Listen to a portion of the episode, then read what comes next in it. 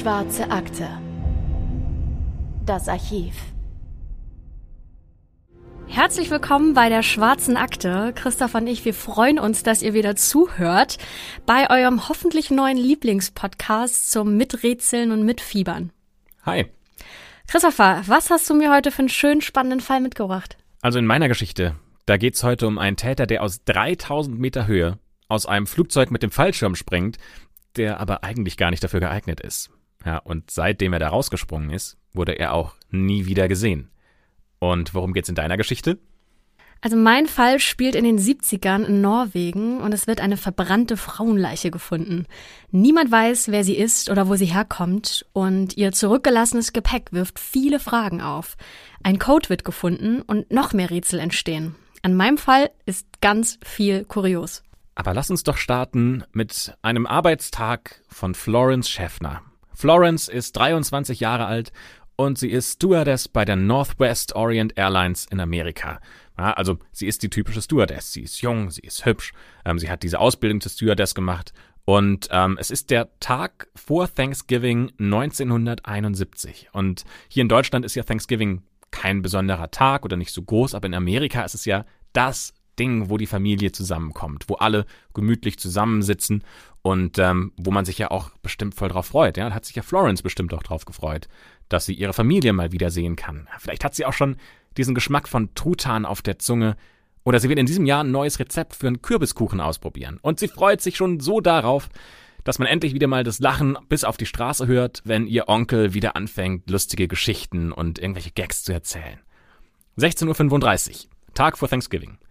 Das Flugzeug hebt wie geplant ab. Der Flug geht von Portland nach Seattle und so wie es aussieht, scheint es ein entspannter Flug zu sein. Ja, das Flugzeug, das könnte eigentlich 190 Passagiere befördern, aber gerade mal 36 Gäste sind an Bord.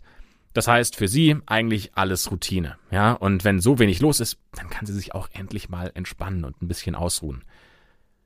Wir fliegen also los und kurz nach dem Abflug, da geht diese Servicelampe auf. Ja, das typische Bing, ähm, der die Stewardess daran erinnert, hier wird meine Hilfe gebraucht.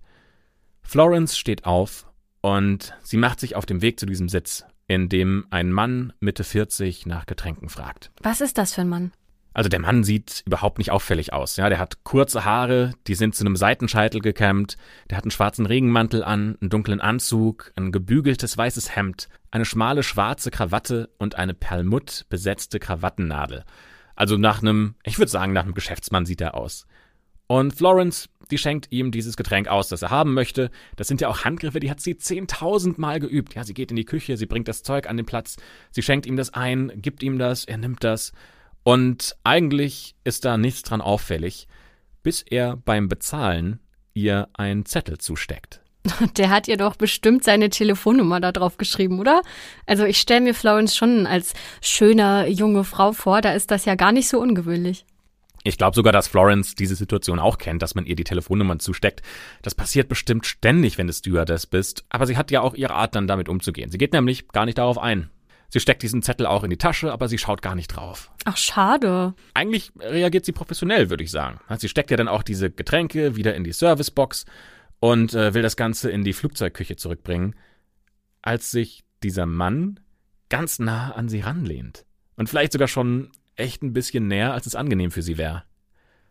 Und der Mann sagt, Fräulein, Sie schauen sich diesen Zettel besser an.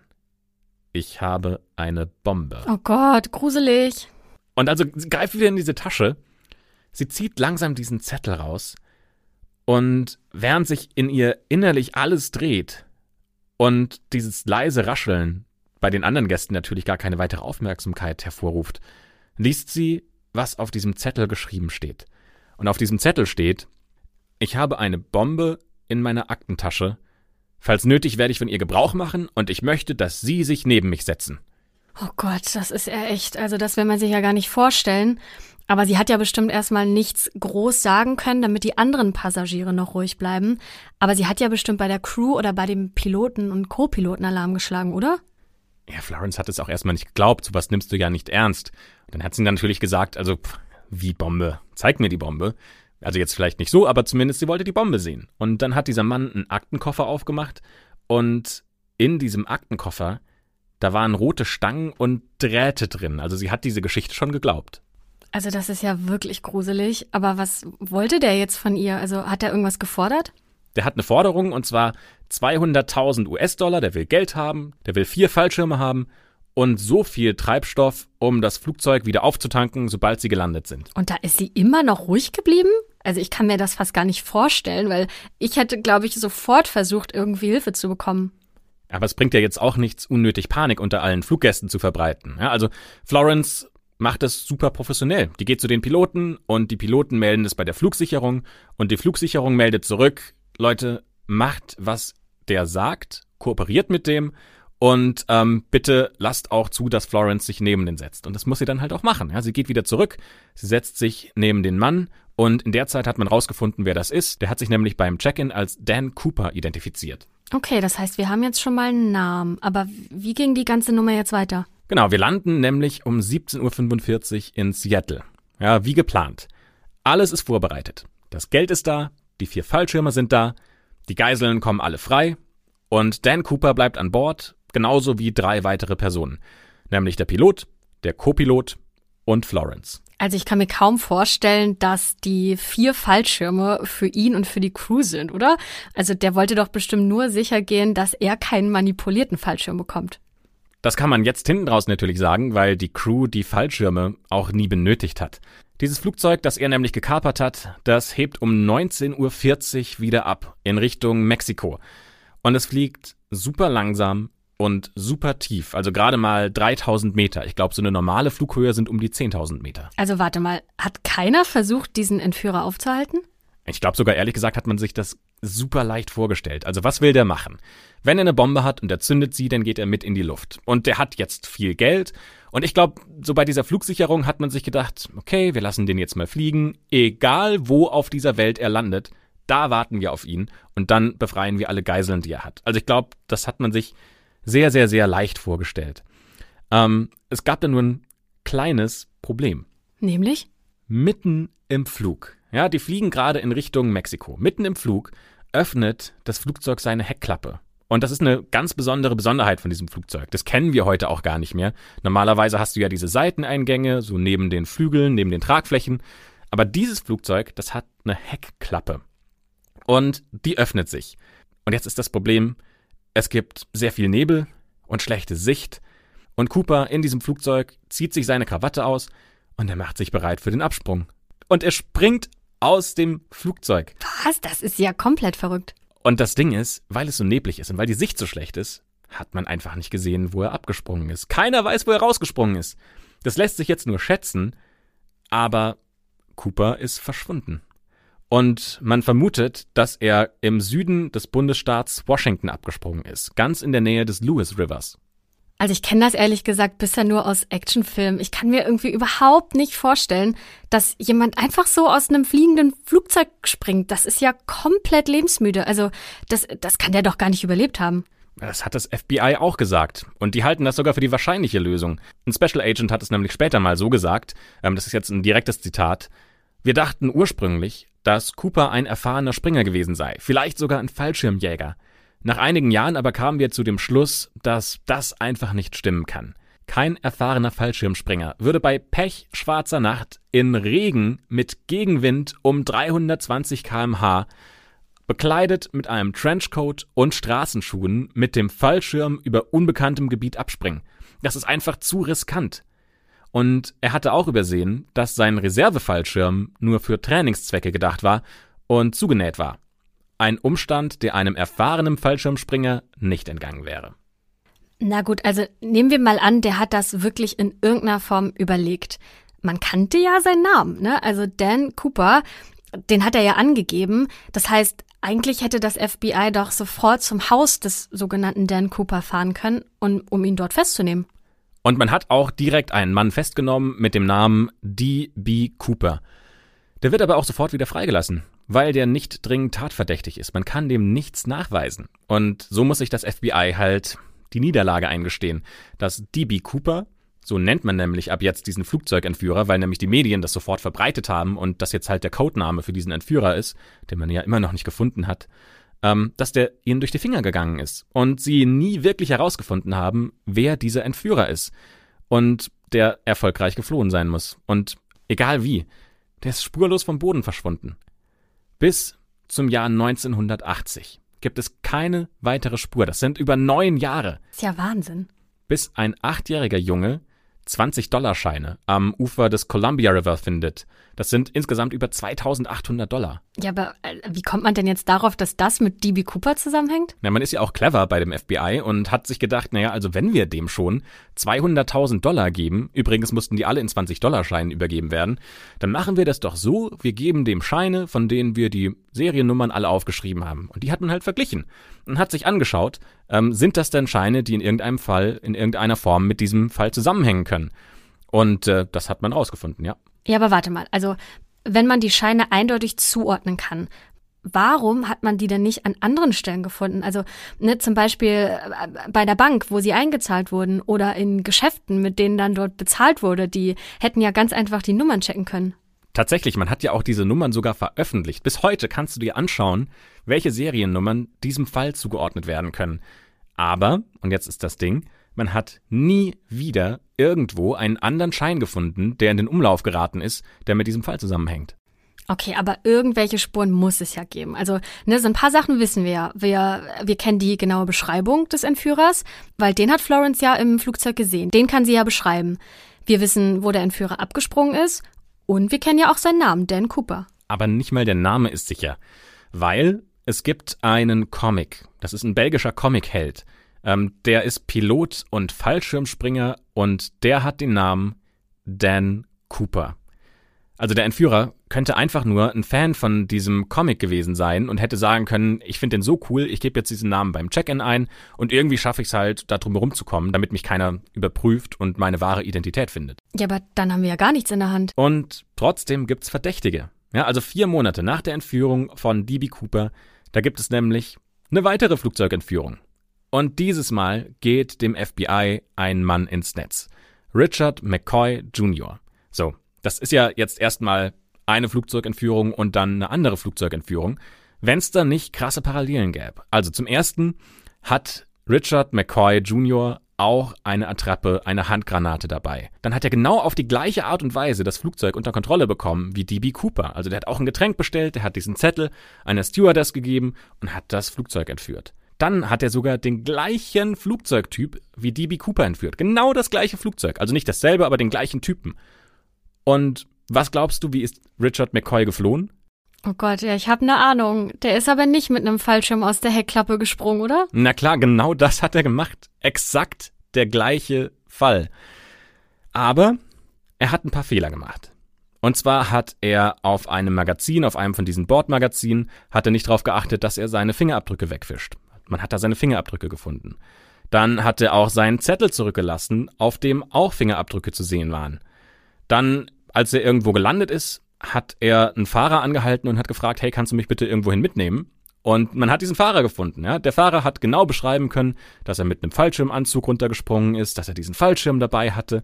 Und der Fahrer hat auch eine Aussage gegen ihn gemacht.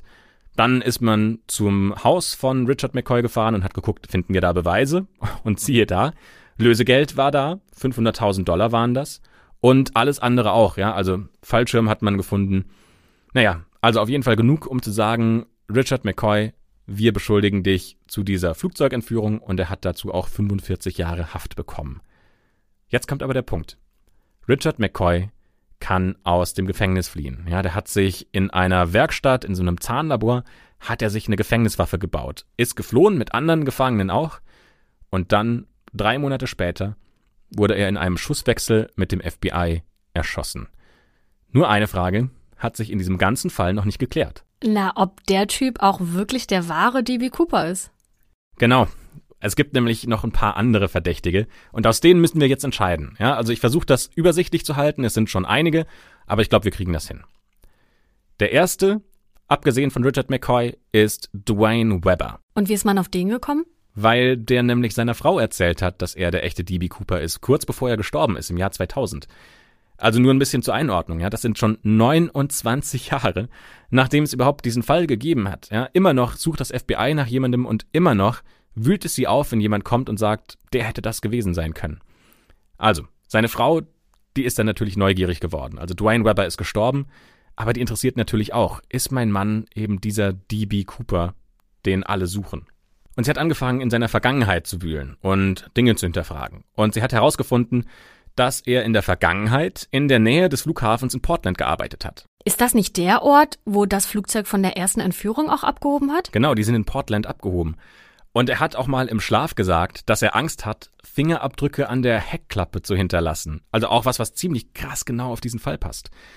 Dann gibt es noch eine alte Knieverletzung, die ihr Mann hat. Und ihr Mann hat es damit erklärt, dass ähm, diese Verletzung bei einem missglückten Fallschirmsprung entstanden ist. Und es gab eine Situation, da ist sie mit ihrem Mann am Columbia River entlang gelaufen. Ja, da haben die Urlaub gemacht. Du erinnerst dich vielleicht, das ist genau der Fluss, an dem DB Cooper nämlich auch runtergesprungen ist. Und es hat sich schon irritiert, dass er da am Ufer auf und abläuft und es sieht so ein bisschen aus, als ob er nach was sucht. Es ist aber genau die Stelle, an der wenige Monate zuvor dieser kleine Junge das Geld da gefunden hat. Tja, und jetzt kommt noch ein großes Indiz. Also man ist ja jetzt einige Jahre später und ähm, man hat neue Methoden entwickelt und das FBI nutzt Gesichtserkennungssoftware.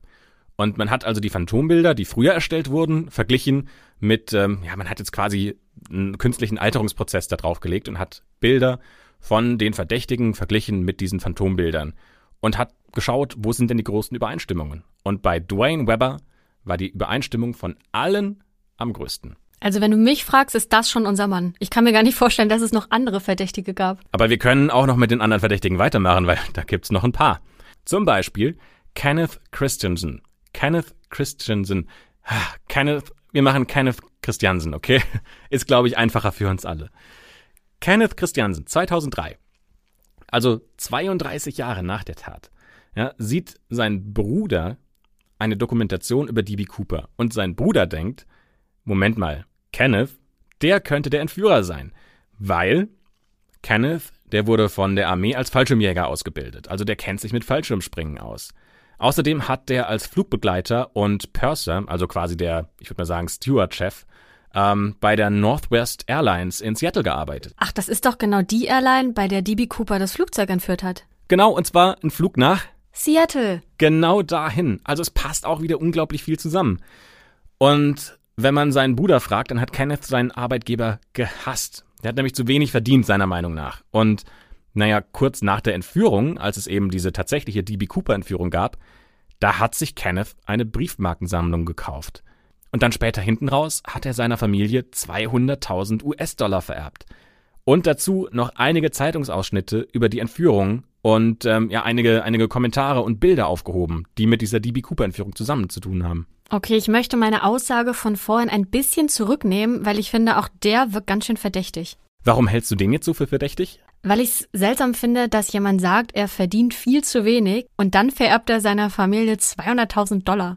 Genau, und jetzt hätten wir quasi schon einen Kreis von drei Verdächtigen und ich will den aber nochmal um eine Person äh, größer machen. Ähm, es gibt nämlich noch einen vierten Verdächtigen und der heißt Lynn Doyle Cooper. Na, der Name passt schon mal. Ja, der ist allerdings schon verstorben. Ähm, das heißt, äh, er selbst äh, hätte nie Teil der Ermittlung werden können, jetzt im Sinne von, ähm, man hätte ihn noch befragen können. Aber es gibt eine Frau, die ihren Onkel beschuldigt, ja, ist also die Nichte von Lynn Doyle Cooper, ähm, dass er am Tag vor der Entführung ein Gespräch mit ihr geführt hätte. Ähm, und da sind ihr sehr viele teure Funkgeräte aufgefallen. Ja, also am Tag äh, der Entführung fällt ihr das auf und am Tag nach der Entführung da kommt er zu ihr, er ist unordentlich gekleidet, blutig und verletzt. Und das ist aber auch der Tag, an dem sie ihn zum letzten Mal gesehen hat. Aber er sagt noch als allerletztes, bevor sie ihn nie wieder sieht, alle Geldprobleme sind jetzt gelöst. Klingt auch sehr verdächtig, aber ich will schon mal hier vorwegnehmen, damit wir jetzt nicht mit zu vielen ähm, Tätern und äh, Spekulationen umherwerfen, dass das FBI sagt, das ist auf jeden Fall nicht der richtige Täter, weil da passen ganz viele Dinge nicht zueinander. Ähm, ganz viele Punkte ähm, sprechen dagegen, dass er das ist. Zum Beispiel alle Phantombilder von DB Cooper sehen ihm einfach nicht so ähnlich, dass man sagen kann, ähm, der war's. So, jetzt haben wir also unsere Hauptverdächtigen. Ich fasse das nochmal kurz zusammen. Also es gibt Robert McCoy, der, der das zweite Flugzeug entführt hat. Jetzt gibt es Kenneth Christiansen, der seinen Arbeitgeber hasst und der genau in der Nähe gearbeitet hat. Und es gibt Dwayne Webber, der seiner Frau im Schlaf gesagt hat, dass er Angst hat, dass Beweise wie zum Beispiel die Fingerabdrücke in der Heckklappe auffallen. Was glaubst du? Wer ist der Schuldige? Och, das ist echt gar nicht so einfach. Ähm, also bei Kenneth Christiansen passt ja schon mal einiges zusammen. Also er hätte ja sogar ein Motiv, weil er hat ja für die Airline gearbeitet, deren Maschine entführt wurde. Und ich habe ja vorhin auch schon mal vermutet, ne, dass äh, wenn du deinen Arbeitgeber hast und äh, wenig Geld verdienst, woher kommt denn so viel Geld, das er plötzlich vererbt hat? Aber irgendwie glaube ich trotzdem nicht so ganz, dass er das war, weil, ne, stell dir doch mal vor, das Risiko ist doch eigentlich viel zu groß, dass er von einem Kollegen am Flughafen dann auch erkannt wurde, oder?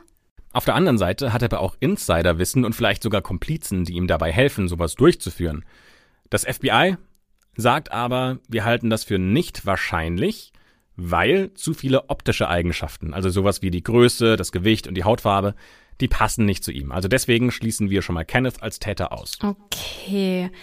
Mm, na, was ist mit Dwayne Webber? Der ist ja eigentlich schon sehr wahrscheinlich, ne? Also, wenn du erzählst, du, du, du träumst davon, dass du Angst hast, irgendwo Fingerabdrücke zu hinterlassen, ähm, das ist ja so nah an dem Fall dran, deswegen ist der für mich schon, also ich kann mir schon gut vorstellen, dass er der wahre DB Cooper ist. Aber ich muss auch gleichzeitig sagen, dass ich das so ein bisschen schwierig finde, dass die einzigen Beweise die Aussagen seiner Frau sind. Das stimmt. Auf der anderen Seite sind die ja schon sehr konkret. Ähm, aber vielleicht erinnerst du dich noch daran, dass DB Cooper seine Krawatte im Flugzeug zurückgelassen hat. Der hat die ausgezogen. Und man hat ja dann im Laufe der Zeit bessere Methoden und neue Verfahren entwickelt, um Täter zu, zu ermitteln und herauszufinden, wer denn schuldig sein könnte. Und man hat an dieser Krawatte eine DNA-Probe genommen und hat DNA-Spuren gefunden und sie mit denen von Dwayne Webber verglichen. Und herauskam, das sind zwei unterschiedliche Personen. Also, das FBI sagt, es kann nicht DB Cooper sein. Dwayne Webber als DB Cooper ist ausgeschlossen. Okay, wer bleibt dann übrig? Dann bleibt eigentlich nur Robert McCoy. Aber also ganz ehrlich, ne, dass der zweimal auf die gleiche Art und Weise ein Flugzeug entführt, das ist entweder richtig dreist oder richtig dumm. also, na, vielleicht ist der nur übermütig geworden. Also, vielleicht wollte der auch noch an seiner Strategie feilen und wollte erstmal den Test fahren und die erste Entführung war auch nur ein Test, weil er bei der zweiten dann alles richtig machen wollte und auch viel mehr Lösegeld verlangt hat. Also vielleicht wollte er auch einfach nur an seiner Strategie feilen ne, und hat die erste Entführung als ja eine Art Test genommen, weil er bei der zweiten Entführung dann alles richtig machen wollte und auch viel mehr Lösegeld verlangen kann. Das ist durchaus möglich, dass das der richtige DB Cooper ist. Es spricht unter anderem auch dafür, es gibt einige Ermittler, die gesagt haben, das ist für uns ein starkes Indiz und ein starker Beweis, dass er bei Verhören zumindest niemals verneint hat, dass er DB Cooper ist. Das Einzige, was er immer gesagt hat, war, darüber möchte ich nicht reden. Und das ist zwar sein gutes Recht, aber irgendwie auch schon verdächtig, oder? Auf jeden Fall. Ja, aber wurde denn vielleicht noch irgendwas anderes gefunden? Irgendwas noch im, im, im Flugzeug? Also es gibt noch neben dieser Krawatte, über die haben wir ja schon gesprochen von DB Cooper. Da gab es noch ein Medaillon. Ähm, gibt so ein paar Abzeichen bei Universitäten und da wurde ein Medaillon von einer Universität gefunden und darauf waren die Initialen von Robert McCoy eingraviert. Also auch das ist eine Möglichkeit und ein Indiz, das auf ihn spricht. Also um so ein Fazit mal zu ziehen. Ja, das ist die einzige ungeklärte Flugzeugentführung in der kompletten Geschichte der USA. Also das juckt dir extrem, diesen Fall irgendwie aufzuklären. Ja, mich jetzt auch. Tja, und für mich gibt's nur zwei wahrscheinliche Möglichkeiten. Die erste ist, Robert McCoy ist DB Cooper. Oder der wahre Entführer ist bei dem Versuch, aus diesem Flugzeug zu springen, gestorben. Gibt's denn bei dem Fall auch noch Leute, die irgendwie privat weiterermitteln, weil sie diesen Fall unbedingt lösen wollen? Also es gibt einen FBI-Agenten, der ein Buch darüber geschrieben hat, über diesen ganzen Fall. Und der sagt in seinem Buch, Robert McCoy ist der gesuchte Mann, weil alle Indizien darauf hinweisen. Und ehrlicherweise ist das auch das, wohin ich tendiere. Ich glaube auch, Robert McCoy ist der richtige Mann. Ähm, ich bin überzeugt davon, dass sie den richtigen Täter geschnappt haben, nämlich DB Cooper oder mit richtigem Namen Robert McCoy. Und er dann nach seinem Ausbruch aus dem Gefängnis ermordet wurde und damit auch DB Cooper gestorben ist. Okay, das macht den Fall natürlich auch nochmal besonders interessant, wenn man nicht weiß, wie das Ganze eigentlich zu Ende ging oder wer der wahre Täter ist. Deswegen würden Christopher und ich uns total freuen, wenn ihr, unsere Zuhörer, uns gern schreibt, was ihr glaubt. Wer ist der Täter? Was ist da passiert? Wer kann es sein? Wer kann es nicht sein? Schreibt uns doch gern an schwarzeakte.jula.de und ja, rätselt mit uns mit. Wir freuen uns. Wir schreiben euch auch nochmal alle Informationen zu diesem Fall und auch zu dem Fall, den ihr jetzt gleich hören werdet, in die Show Notes und in die ähm, Folgenbeschreibung, sodass ihr nochmal alle Informationen auf einen Blick bekommt. Werbung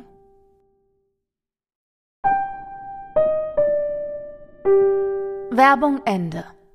Anne, jetzt haben wir hier einen Fall, der war hoch oben in der Luft. Wie sieht's bei dir aus? In einem Flugzeug werden wir nicht sein. Wir sind nicht im Flugzeug, nein, äh, wir sind in Norwegen. Und zwar spielt sich mein Fall 1970 ab. Das ist ja schon eine ganze Weile her.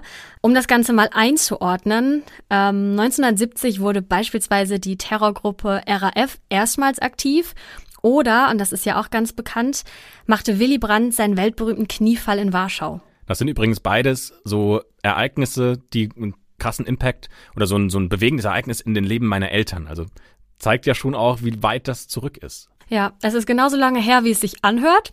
Und wir gehen jetzt mal zurück zum 29. November 1970. Und ich möchte dir kurz unsere Umgebung beschreiben, damit du da richtig schön reinfühlst in diese Geschichte. Denn es ist ein kalter, grauer, nebliger Wintertag im Istal. Das ist ein dunkles, hügeliges Tal bei Bergen, also an der Südwestküste von Norwegen. Und ein Mann und seine zwei Töchter sind zum Wandern unterwegs. Ja, ringsherum ist die Szenerie irgendwie düster, so als hätte die Natur schon eine Vorahnung gehabt von dem, was gleich kommt. Überall sind dichte Sträucher, du hast ganz viele Steine, die komplett bemoost sind. Du hast überall rutschige Wurzeln und die Wanderer müssen richtig aufpassen, wohin sie treten. Und diese Umgebung wird von Einheimischen auch als Tal des Todes bezeichnet, weil hier schon ziemlich viele Wanderer gestorben sind. Ja, unsere Wanderer stoßen aber leider nicht auf Gleichgesinnte, sondern erleben das Böse auf Erden. Und sie werden diesen Anblick ihr Leben lang nicht vergessen. Denn an einem abgelegenen Hang, inmitten von großen Felsbrocken, finden sie die Leiche einer Frau. Das will ich mir nicht vorstellen. Ich war auch schon ein paar Mal in Norwegen und ich finde es so toll, da zu wandern. Boah, aber dann willst du einfach nur so einen ruhigen Wandertag erleben und dann sowas? Ja, sie finden die Frau liegend auf dem Rücken und jetzt kommt's, die Vorderseite ist komplett verbrannt. Das heißt, man kann ihr Gesicht auch gar nicht mehr erkennen und die Frau liegt in Boxerhaltung da. Das ist ja relativ üblich für ein Opfer mit Verbrennung. Und es sieht so aus, als hätte sie an einem Lagerfeuer ja Feuer gefangen und hätte sich dann nach hinten zurückgeworfen. Und es hängt auch ein Fleischgeruch in der Luft. Also wirklich, äh, ja, sehr eklig. Und sie finden nicht nur die Leiche, sondern sie finden auch noch einige Gegenstände, nämlich eine Uhr, sie finden Schmuck, einen kaputten Regenschirm, Flaschen, die Überreste von Gummistiefeln und Nylonstrumpfhosen. Ja, und hier haben wir eine kleine Überleitung zu dem Peter Bergman-Fall, den wir auch schon besprochen haben. Also hört doch noch mal gern in die Folge rein. Denn auch hier wurden alle Etiketten und Markennamen von der Kleidung entfernt. Also man ist sehr gründlich vorgegangen und man fand leider keinerlei Ausweise, gar nichts, was sie hätte identifizieren können. Und es lag auch keine Vermisstenanzeige vor. Das heißt, wir haben hier eine namens- und gesichtslose Frau. Und es gibt auch ein Bild vom Tatort. Also es wurde ein Bild, ein Foto von der Leiche gemacht. Ähm, für die ganz Mutigen haben wir das auch verlinkt. Also wenn ihr euch das anschauen möchtet, dann findet ihr den Link dazu in den Show Notes. Und Christopher beschreibt doch mal für unsere Zuhörer, ja, was siehst du und was fühlst du, wenn du dir das Foto anschaust? Also die Leiche sieht für mich so aus, als ob sie, ja, du sagst, was ist normal für Leichen, dass sie in dieser Boxerhaltung liegen, also die Hände nach oben erhalten, äh, gehoben. Aber für mich sieht das so aus, als würde sie leiden. Also sie hat auch den Kopf nach hinten geworfen und ähm, für mich sieht das so ein bisschen nach Kampf aus. Auch wenn das jetzt vielleicht normal ist, aber boah, ich finde das, also zum Glück ist es ein Schwarz-Weiß-Foto, deswegen erkennt man jetzt so Farbunterschiede nicht. Aber ich glaube, dass die Leiche auch schon an vielen Stellen verwest ist, so sieht es für mich zumindest aus. Das heißt, sie hat viele dunklere und viele hellere Stellen. Es sieht so aus, als würde der rechte Fuß fehlen oder in einer komischen Stellung liegt er an der Leiche an. Ähm, und ja, so liegt sie da eben zwischen so einer idyllischen Natur, zwischen Steinen und Fahnen und wäre diese Frau nicht da, dann hätte das ein nettes, kleines Naturfoto sein können. Aber so sieht das nach einem krassen Verbrechen aus. Ja, und auf den ersten Blick, finde ich, sieht man auf dem Foto auch gar nicht, dass da eine Leiche zu sehen ist, ne, weil sie fast schon in die Umgebung passt, ne, wenn man das überhaupt so sagen kann. Ja, aber es ist auf jeden Fall ein verstörender Anblick. Ähm, deswegen, falls ihr sowas nicht ja, sehen könnt, dann schaut es euch lieber nicht an. Ja, erste Brisanz kommt schon ein paar Tage später an diesen Fall, denn nachdem man die Leiche gefunden hat, tauchen auch zwei Koffer auf. Und zwar läuft in einem Schließfach am Bahnhof in Bergen die Leihdauer aus und deswegen stößt man auf diese Koffer. Und da drin findet man mehrere Perücken und Kleider. Und auch hier wurden wieder alle Etiketten entfernt und die Markennamen weggekratzt. Und man findet außerdem eine Brille. Und auf der Brille siehst du einen Daumenabdruck. Ne, also das ist der erste Hinweis für die Ermittler. Und sie stimmen auch mit der Frau überein. Das heißt, das ist eindeutig ihre beiden Koffer. Und so wurde natürlich auch schnell die Verbindung zur Leiche hergestellt. Ne? Also allein durch die weggekratzten Markennachnamen und dann eindeutig durch den Daumenabdruck. Aber das ist nicht alles. Es gibt noch weitere Gegenstände. Und zwar befinden sich in den Koffern außerdem eine Streichholzschachtel von Beate Use, deutsches und norwegisches Geld, Kosmetik, Salbe und, und jetzt wird's brisant, ein Schreibblock. Und auf diesem Schreibblock stehen ganz wirre Zahlen und Buchstaben handschriftlich notiert. Und es sieht irgendwie aus wie ein Code. Und die Polizei ist natürlich erstmal super optimistisch und hofft, dass sie den Fall schnell lösen und das Rätsel knacken kann. Also Christopher, für alle, die es jetzt nicht vor Augen haben, beschreib doch mal diesen Code. Was siehst du? Also ich kann ja mal vorlesen, was so die ersten zwei, drei Zeilen sind. 10M, 11M, 16ML, 17M, 19MG. Also eigentlich für mich sieht das so ein bisschen aus, wie wenn ich Hosen kaufen gehe und dann geht man so durch die Reihe und guckt sich diese verschiedenen Größen an und das sind irgendwelche Zahlen und Buchstaben, mit denen man nichts anfangen kann und dann nimmt man einfach eine raus und hofft, dass sie passt. So ungefähr, als ob sie jetzt äh, 1000 Hosen anprobiert hätte und sie schreibt sich gerade auf, welche gut gepasst haben und welche nicht. Ja, also es hat nichts mit Kleidung zu tun, das kann ich dir schon mal sagen, denn Experten haben diesen Code ziemlich schnell knacken können und es handelt sich um ihre Reiseroute. Also die Kürzel sind Orte und Datumsangaben und neben Norwegen taucht dort auch London, Paris, Genf auf. Ah, okay, das macht ja Sinn, weil deswegen sind da auch Ls und Gs mit dabei. Jetzt muss ich mal gucken, das M, das kann ich gerade noch nicht rausfinden. Ähm, aber warum will sie, dass niemand rausfindet, wie sie reist? Also warum kodiert sie das? Will sie das geheim halten und nicht erkannt werden? Naja, das passt ja auf jeden Fall gut zu den ganzen Perücken und Verkleidung und auch zu den abgeschnittenen Etiketten, ne? Ja, also irgendwas ist da auf jeden Fall richtig faul. Die kommt doch aus Bergen, dann verkleidet sie sich und kurze Zeit später wird sie so grausam, ja, so, sie stirbt grausam. Ich will noch nicht sagen, dass sie umgebracht wird, obwohl das jetzt meine erste Intention ist und meine erste Intuition ist. Ähm, aber also weiß man denn, irgendwas über sie? Weiß man, wie sie aussah, als sie gelebt hat? Ja, die Polizei wollte das auf jeden Fall herausfinden und hat deswegen eine Totenmaske von der Leiche gemacht. Und in Kombination mit mehreren Zeugenaussagen haben sie so eben ein Phantombild erstellen können. Und auch das ist natürlich wieder verlinkt für alle die, die sich das anschauen wollen. Und ich finde, sie muss mal eine ziemlich attraktive Frau gewesen sein. Ja, würde ich auch auf jeden Fall so beschreiben. Also schon so ein bisschen ein strengerer Blick, aber trotzdem feminin. Also sie hat volle Lippen, ähm, so ein kleines, rundes Gesicht, mittellange, braun, schwarze Haare. Ähm, ja, wie gesagt, so, der Blick ist schon ein bisschen, ein bisschen streng, aber der zieht dich in den Bann.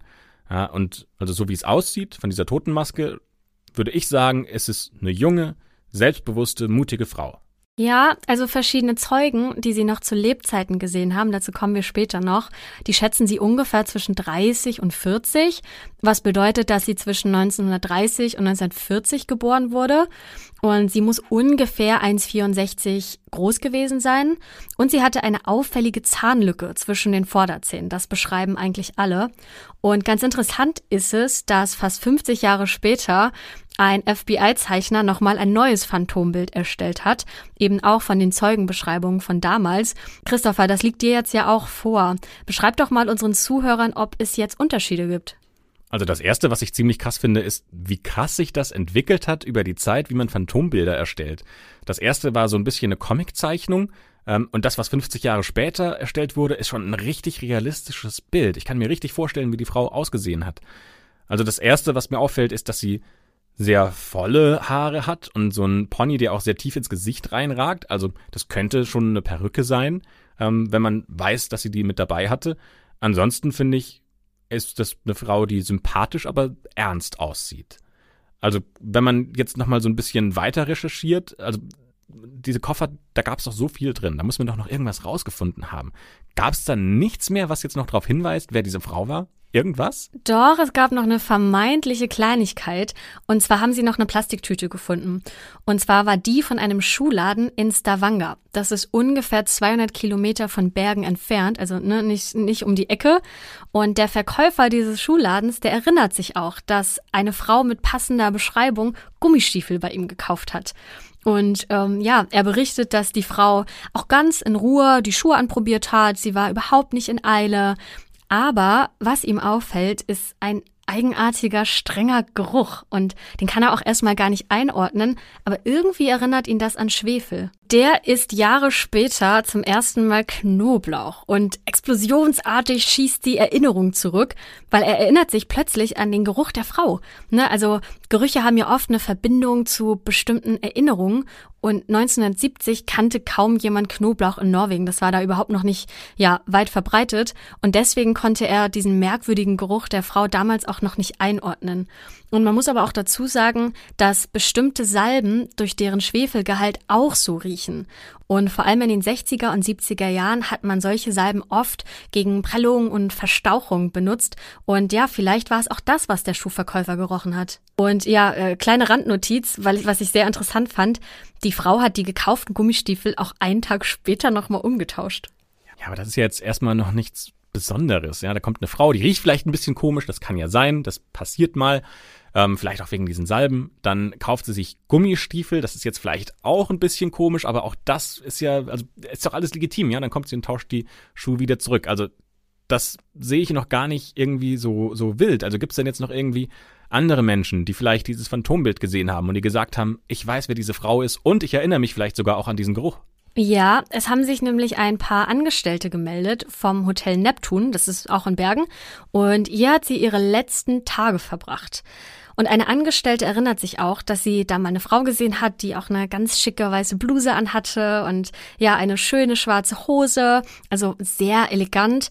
Und sie hat der Polizei später erzählt, dass diese Frau total hübsch war, so fast wie aus einem Film, ne? Aber sie hat immer sehr ernst geguckt und hat sich den Hotelangestellten als Belgierin vorgestellt, als sie eingecheckt ist. Ja, Moment, aber du sagst gerade, dass sie elegant war. Also da passen doch diese Gummistiefel überhaupt nicht zusammen.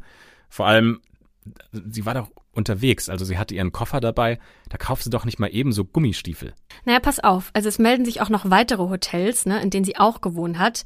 Und dabei stellt man auch schon mal fest, dass sie nie länger als ein paar Tage da war.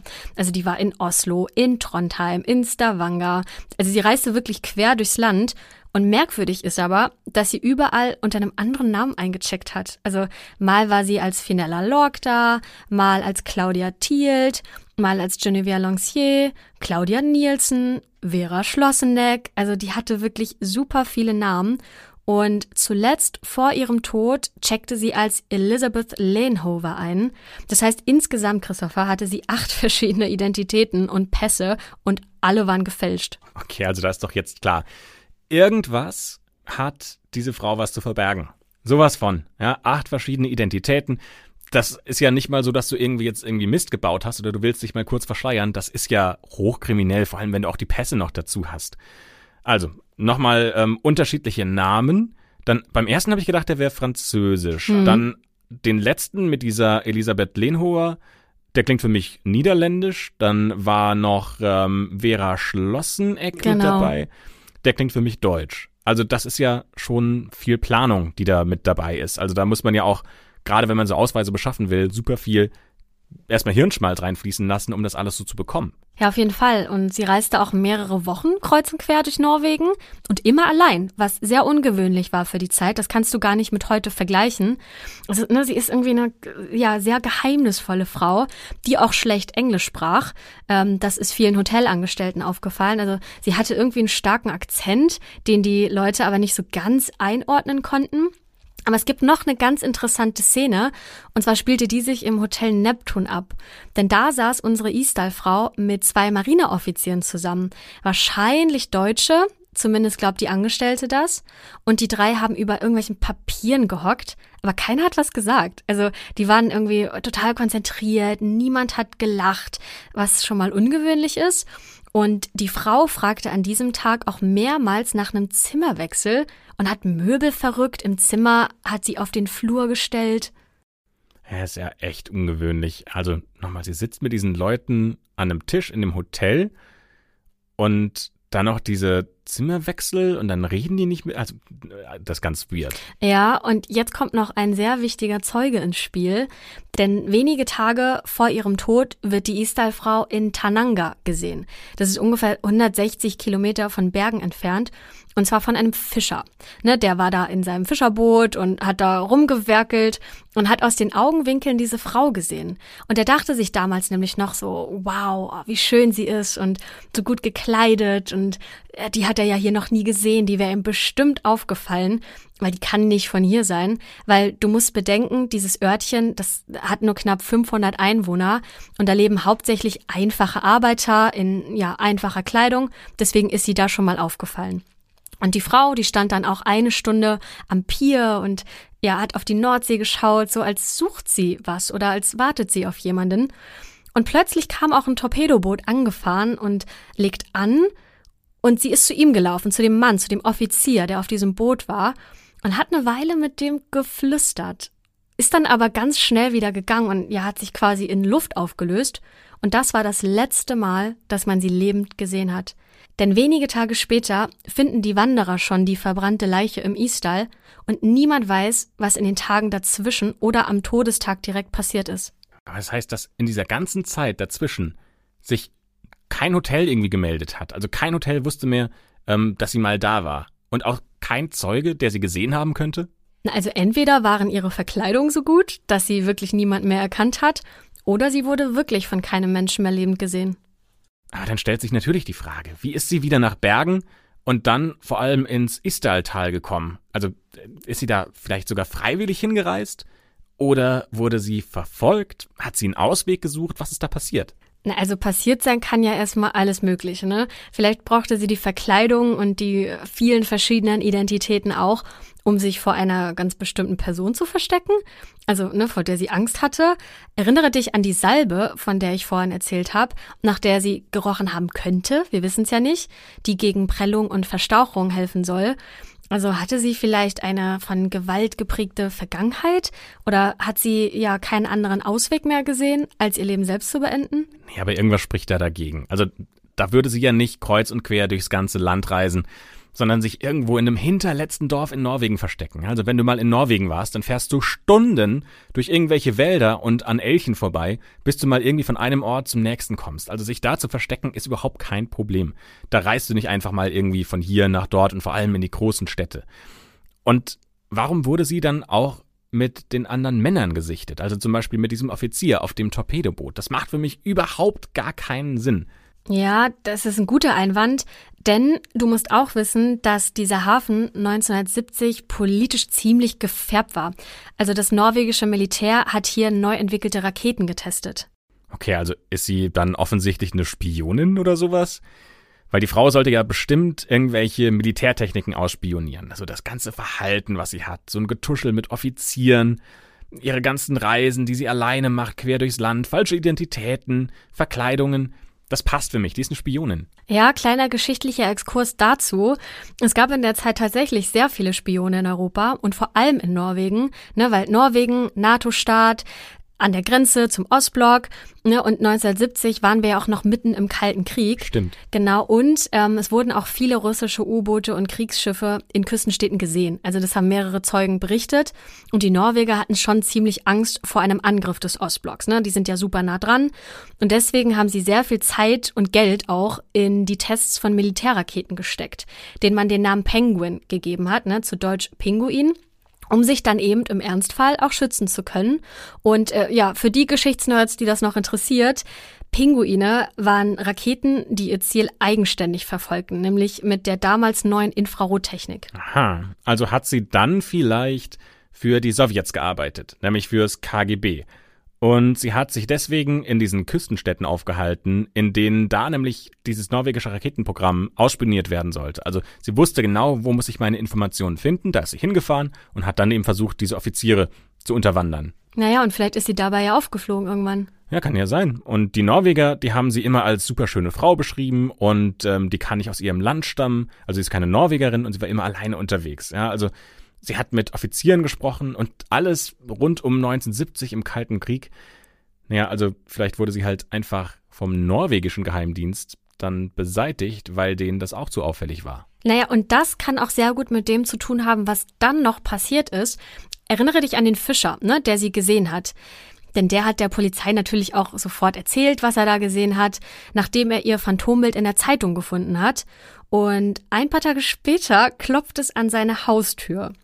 Er macht auf und dann schaut er in die Augen von Männern, die er nicht kennt und die auch keine Miene verziehen. Der norwegische Geheimdienst. Ja, und was dann passiert, ist auch wie aus dem Film, denn sie drücken ihm einen Revolver in die Hand und sagen, damit kannst du dich schützen, aber verliere nie, nie wieder ein Wort darüber, was und wen du am Pier gesehen das ist hast. echt wie im Actionfilm. Ja, und Christopher, du kannst bestimmt nachvollziehen, dass er plötzlich total Angst hatte, ne? Also, was hat er da überhaupt beobachtet? Wer ist diese Frau? Boah, also echt seltsam. Krass. Aber untermauert ja so ein bisschen auch meinen Verdacht, dass diese Frau eine russische Spionin war und vielleicht wirklich jemand vom norwegischen Geheimdienst außer Gefecht gesetzt wurde, damit sie die gut behüteten neuen Militärtechniken nicht mehr ausplaudern kann. Ja, und die man dann im Istal ermordet und zurückgelassen hat, in der Hoffnung, dass sie entweder nicht gefunden wird oder, was ja auch gelungen ist, dass sie nicht zurückverfolgt werden kann. Weiß man denn eigentlich noch genauer, was mit der Leiche von dieser Frau passiert ist? Ja, die wurde natürlich untersucht und obduziert, weil ne, man wollte ja auch antworten. Und es wurden zumindest keine Anzeichen auf eine Krankheit gefunden. Allerdings hat man einen blauen Fleck entdeckt auf der rechten Seite ihres Nackens. Es kann natürlich entweder davon kommen, dass sie auf diesen, auf diese Steine gefallen ist oder dass sie einen Schlag von hinten bekommen hat. Und noch ganz interessant ist es, dass Rauchpartikel in der Lunge gefunden wurden. Und das bedeutet, dass sie, als sie gebrannt hat, auf jeden Fall noch geatmet hat und am Leben war. Und am Tatort hat man auch kleine Benzintropfen gefunden unter ihr.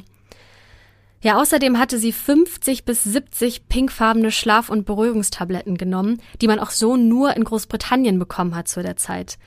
Ja, also Rechtsmediziner haben die offizielle Todesursache als einen Mix aus Vergiftung durch diese vielen Tabletten, Kohlenmonoxid und den Brandverletzungen, den sie hatte, benannt. Das heißt, ihr Tod war auf jeden Fall super schmerzhaft. Boah, das will ich mir gar nicht vorstellen. Weiß man denn aber, ob sie diese Tabletten, die sie genommen hat, freiwillig genommen hat? Oder gibt es da Zeichen darauf, dass es eine gezwungene Einnahme war?